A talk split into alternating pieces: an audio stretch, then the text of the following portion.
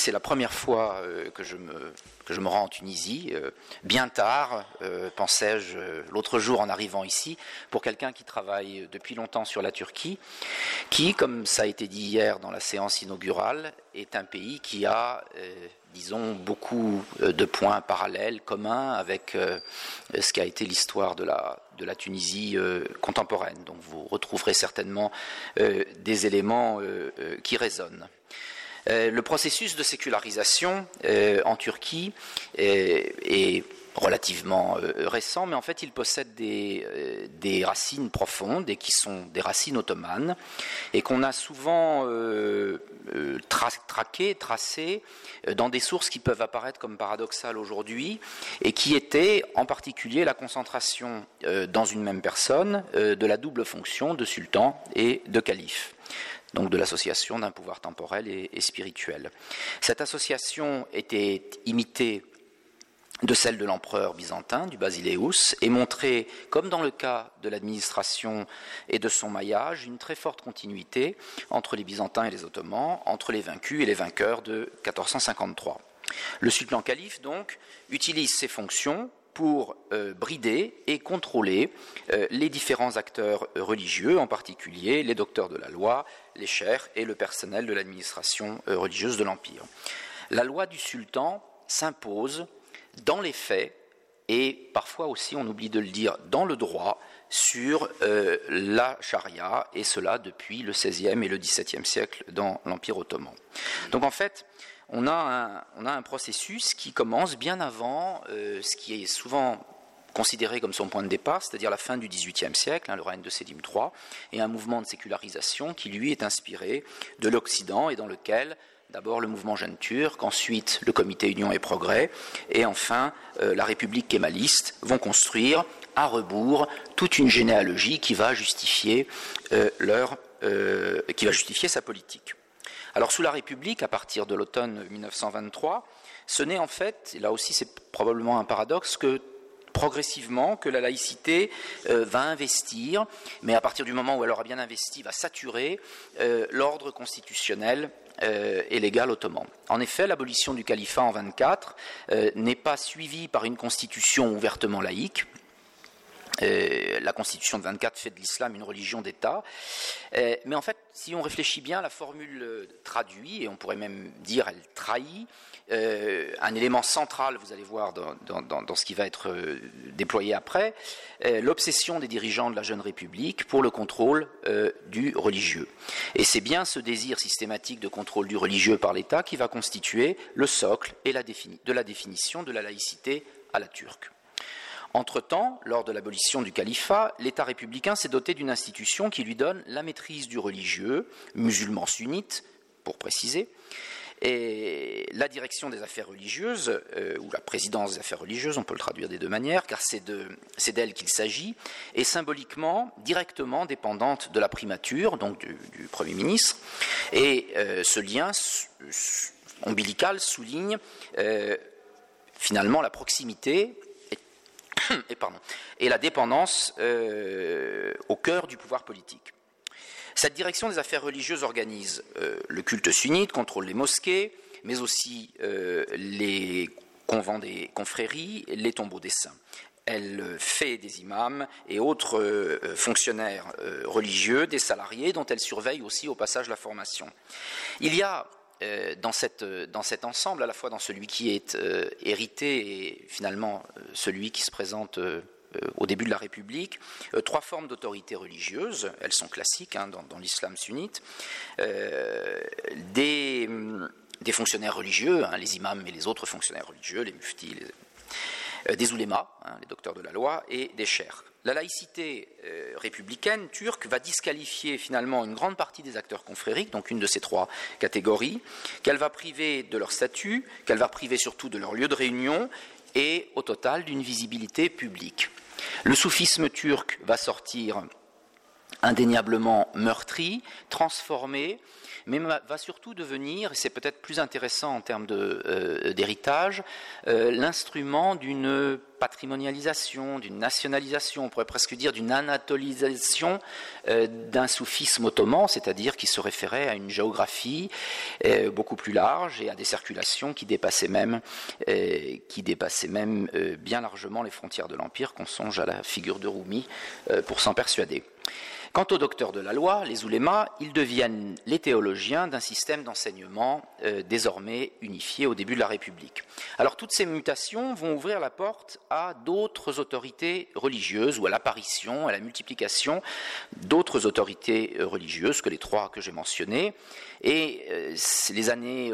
30, 40, 50 en particulier vont voir beaucoup de publicistes et d'universitaires écrire sur le Coran, la religion, le prophète, l'islam en particulier, et, en quelque sorte devenir des, acteurs beaucoup plus visibles euh, que les autres dans l'espace public. Si l'on posait la question de la liberté religieuse euh, au sein de cet euh, islam sunnite turc, il faudrait certainement tenir compte de la définition et des effets de la laïcité turque, mais également de la redistribution des rôles entre anciens et nouveaux acteurs. La position centrale de l'État, comme je l'ai dit, son contrôle de la religion, sa pondération euh, du rôle des différents acteurs, voire sa disqualification de certains, comme je l'ai dit, euh, fait de lui une autorité, une sorte de supra-autorité. Pourtant, la République, et, là aussi c'est un paradoxe, peine à définir sa conception de la religion, euh, sa conception de l'islam. Elle est accusée par ses détracteurs conservateurs, euh, alors au pire d'athéisme, euh, au mieux de volonté de réformisme radical de l'islam, et ce n'est pas un compliment ici. En fait, le, régime républicain est très frileux dans sa volonté euh, de, réforme, de changement, euh, animé qu'il est finalement toujours par une seule idée, euh, celle, une seule obsession, celle du contrôle. Il est aussi animé par ce qu'on pourrait qualifier d'un certain anticléricalisme. Alors il n'y a pas de clergé dans, l'islam sunnite, mais la jeune République, excusez-moi l'expression, mais bouffe de l'imam et du cher, au moins pendant les premières années. Euh, pourquoi? Parce que ces, figures euh, classiques de l'autorité sont considérées comme les fossoyeurs du projet républicain, ou au moins en tout cas euh, comme ses principaux freins. Cette période, on va dire, d'hystérie politique va lui passer assez rapidement, comme elle a passé aussi à la République, la Troisième République radicale. Et ce projet que la République peine à définir, elle va surtout le poser, l'entendre en creux, comme le terme n'est pas toujours utilisé, mais, c'est finalement à cette idée qu'on en vient, euh, un islam de raison qu'elle voudra toujours occuper, euh, euh, opposer à l'obscurantisme et aux superstitions. Alors, mais euh, ici, il n'est pas question de définir les contours d'un islam euh, qui, si on y réfléchit bien, semble euh, sorti des catégories, tout droit des catégories qui ont été forgées par le, par le philosophe allemand Emmanuel Kant. On le définit plutôt souvent par la négative, par ce qu'il n'est pas. La République propose par ailleurs un programme politique à ses citoyens qui entend les émanciper des collectifs et des corps intermédiaires dont ils dépendaient jusque-là. Dans une approche qui rappelle furieusement les analyses tocquevilliennes, euh, les dirigeants républicains construisent euh, sur, la révolution, sur le passage de la Révolution française, les dirigeants républicains turcs construisent un rapport largement fantasmé euh, entre un État bienveillant, bien sûr, et des individus dociles qui composent son corps social. En fait, si la République casse d'anciennes solidarités et des privilèges hérités, pardon, elle génère de nouveaux euh, de nouveaux entre-soi qui vont tracer les limites des nouvelles communautés euh, sociales et politiques euh, de la République. Mais aucune de ces communautés n'est une communauté religieuse ou spirituelle. Concernant la religion, on retrouve ce même désir d'éradiquer les anciennes communautés pour construire un lien direct entre l'État et ses citoyens, ici principalement musulmans. La liberté religieuse n'est plus collective, ou plus tout à fait, mais elle est encore loin d'être individuelle. Alors qu'en est-il de la liberté des autres, de ceux qui sont musulmans mais qui ne sont pas sunnites, de ceux qui ne sont pas musulmans? Les minorités religieuses sont définies et c'est très important dans le cas, dans le cas turc, comme des concepts, comme des catégories politiques.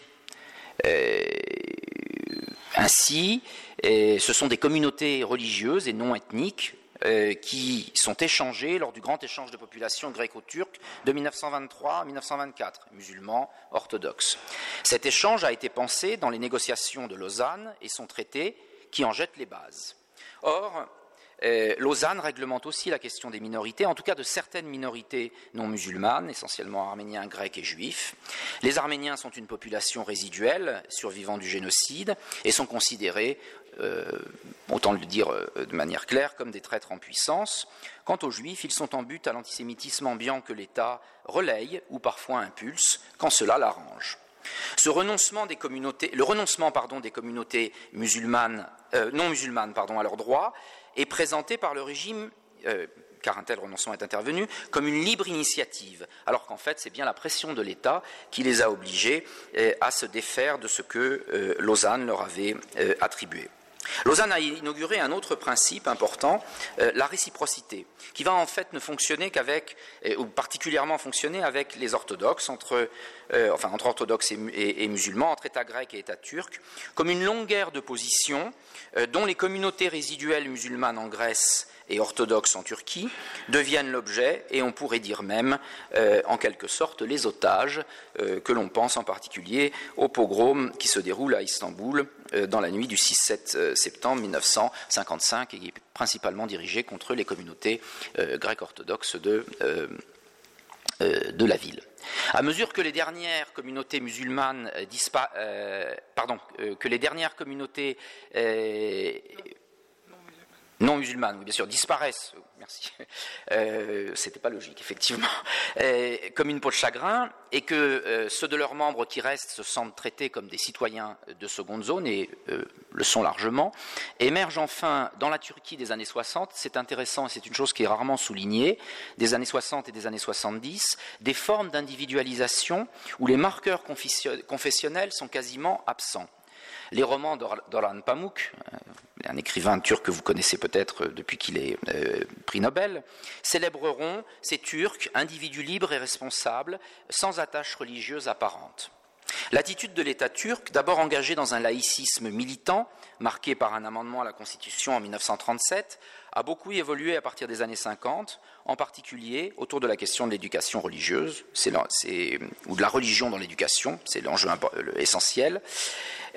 politique portée par les grands partis de droite, qui considère que, et qui oppose pardon, la nation aux élites bureaucratiques euh, euh, héritées de la période kémaliste, mais aussi, non seulement par les partis de droite, mais par les avatars successifs du parti islamiste euh, apparu à la fin des années 60. Ces ces derniers, donc les islamistes, malgré les, ressuscitent malgré les interdictions répétées prononcées par une cour constitutionnelle turque profondément laïciste.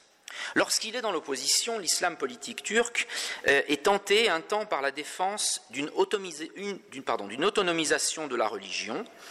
euh, mais il finira, à mesure qu'il se rapproche euh, effectivement des marches du pouvoir, à se rallier à l'idée d'un contrôle étroit de l'État sur celle-ci. Et donc, paradoxalement, les islamistes se convertissent à une, laïcité qui donnerait raison à la formule euh, qui dit qu'en Turquie, tous les acteurs partisans sont laïcs, y compris et surtout les islamistes. Les acteurs néoconfrériques euh, je pense essentiellement au Nourdjou et au mouvement qui en était issu, le mouvement euh, Gulen, quant à eux, sont partis à la conquête, non pas électorale, mais administrative de l'État, par un entrisme systématique dans les domaines de l'éducation, de la justice et, c'était probablement plus sensible encore, des institutions de sécurité. Dans les années 1980 et 90, le néo-ottomanisme de la politique d'État se développe, lui, de concert avec la montée en puissance d'un discours mettant euh,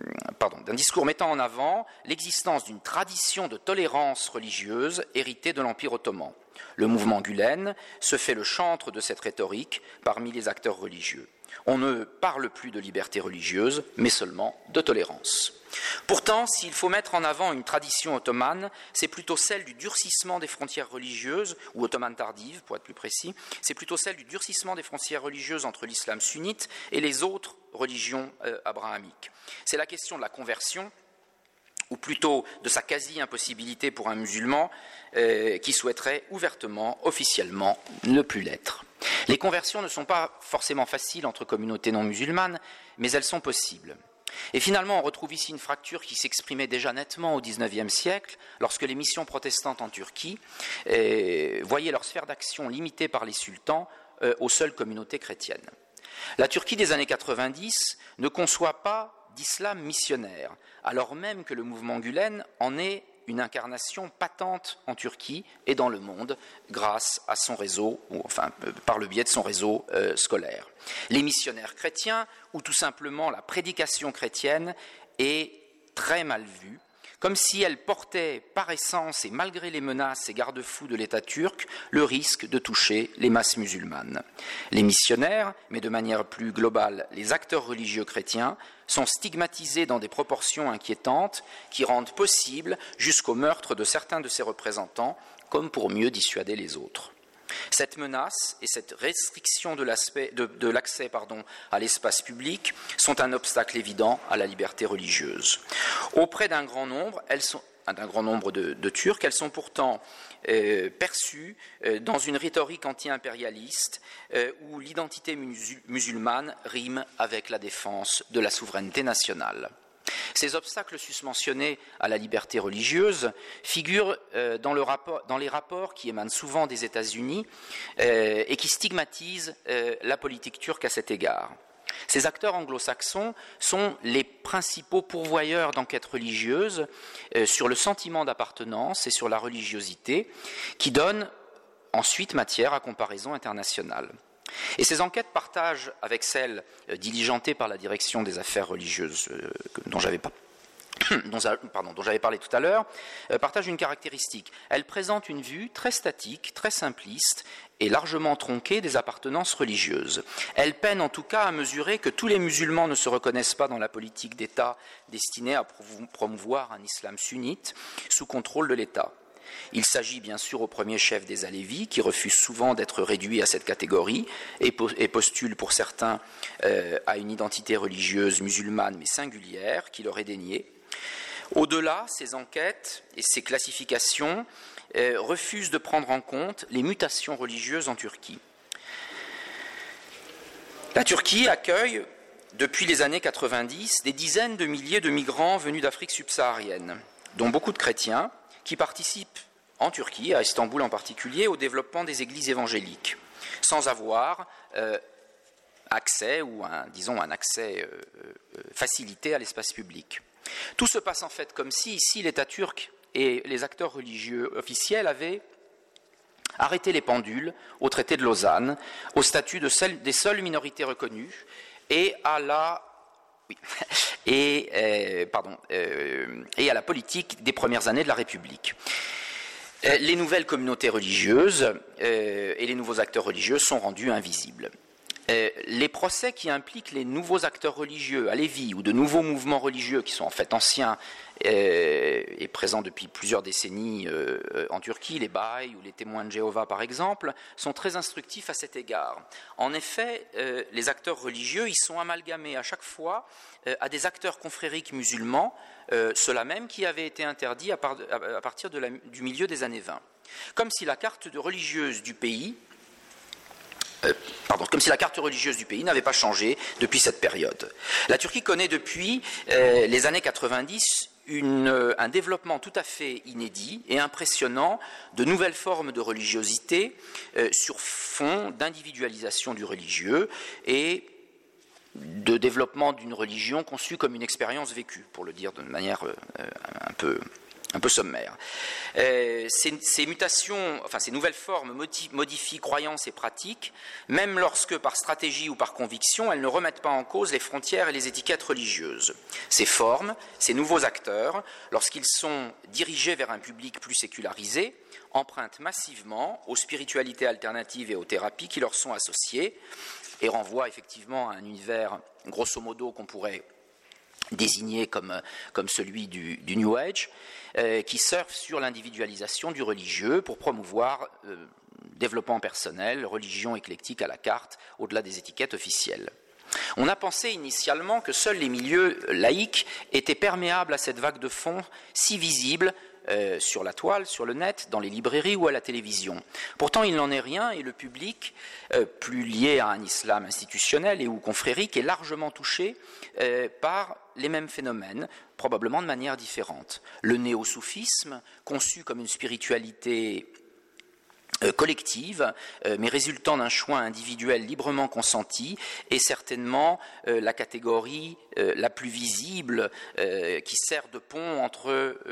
des phénomènes, disons, parallèles ou équivalents euh, dans des sphères laïques ou plus religieuses. Et elle exprime certainement le mieux ces nouvelles identités et circulations religieuses. Face à ces mutations, l'État est loin d'adopter, euh, y compris sous le pouvoir islamiste, euh, du parti de la, de la, justice et du développement, de l'AKP, une attitude unique et cohérente. Au-delà de la direction des affaires religieuses, et cela est valable depuis le début de la République, il y a une multitude d'acteurs officiels qui s'occupent de religion. Pour ne mentionner que quelques ministères, l'intérieur, l'éducation, la santé, le sport, euh, statuent euh, ou interfèrent euh, en permanence sur des questions religieuses. L'État, en fait, si l'on essaye de, comprendre, enfin de, mesurer l'éventail de ces, de ces réponses, l'État interdit rarement euh, il suggère euh, des alternatives locales quand les éléments sont considérés euh, comme importés. Il stigmatise parfois, il légitime souvent, il négocie quelquefois, mais toutes ces relations avec des nouveaux acteurs religieux l'obligent à les définir. Et le plus souvent, il, il le fait en ne les considérant pas comme des acteurs religieux. Et c'est cette définition infrareligieuse qui permet, qui autorise circulation et diffusion. L'émergence de j'en viens à ma conclusion,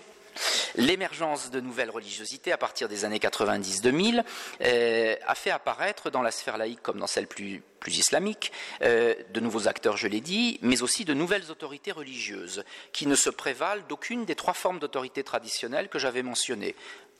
Euh, l'imam, le cher, l'uléma, même si elles peuvent en adopter les modes d'intervention en adopter ou les singer. On pourrait penser que cette fragmentation de l'autorité, euh, dont les acteurs officiels ne sont pas toujours conscients, aurait ouvert la porte à une plus grande liberté religieuse. Paradoxalement, on doit constater que c'est rarement le cas dans la frange laïque comme dans l'autre camp. Pour mieux lutter contre euh, leurs concurrents dans un marché religieux ou spirituel plus ouvert, mais également pour répondre aux accusations de non-compatibilité avec l'islam, ces acteurs ont donc tendance à se caler sur des contenus religieux plus orthodoxes et ou plus rigides. Pourtant, dans le même temps, la stigmatisation par toutes ces autorités de l'islam euh, d'éléments nouveaux et souvent présentés comme extérieurs, externes, contribue paradoxalement à les faire exister, même sous la forme d'un malentendu, euh, et au moins dans un ordre discursif, et de créer donc débat, de faire débat sur des questions dont beaucoup pensent ou pensaient à l'origine qu'elles n'avaient pas lieu d'être. Il en est ainsi de l'athéisme, de la question de la réincarnation ou encore du satanisme dont on se demande s'il n'existe que pour les officiers du ministère de l'Intérieur. Ici encore, euh, la logique concurrentielle a des effets que certains pourraient qualifier de pervers, et cette concurrence ne fabrique pas à proprement parler une liberté religieuse. Celle-ci se loge dans les choix de ceux à qui s'adressent ces nouvelles autorités euh, de euh, Elle, est possible pourtant grâce à un double mouvement antagoniste qui déqualifie des objets religieux pour leur permettre d'exister dans un niveau infrareligieux et inversement qui, par amalgame, intègre des éléments non religieux dans des ensembles qui, eux, le sont pour mieux les protéger. On est loin, vous l'avez compris, de la laïcité turque, qu'elle soit conçue comme un instrument ou au contraire comme un obstacle à la construction de la liberté religieuse. Je vous remercie pour votre patience.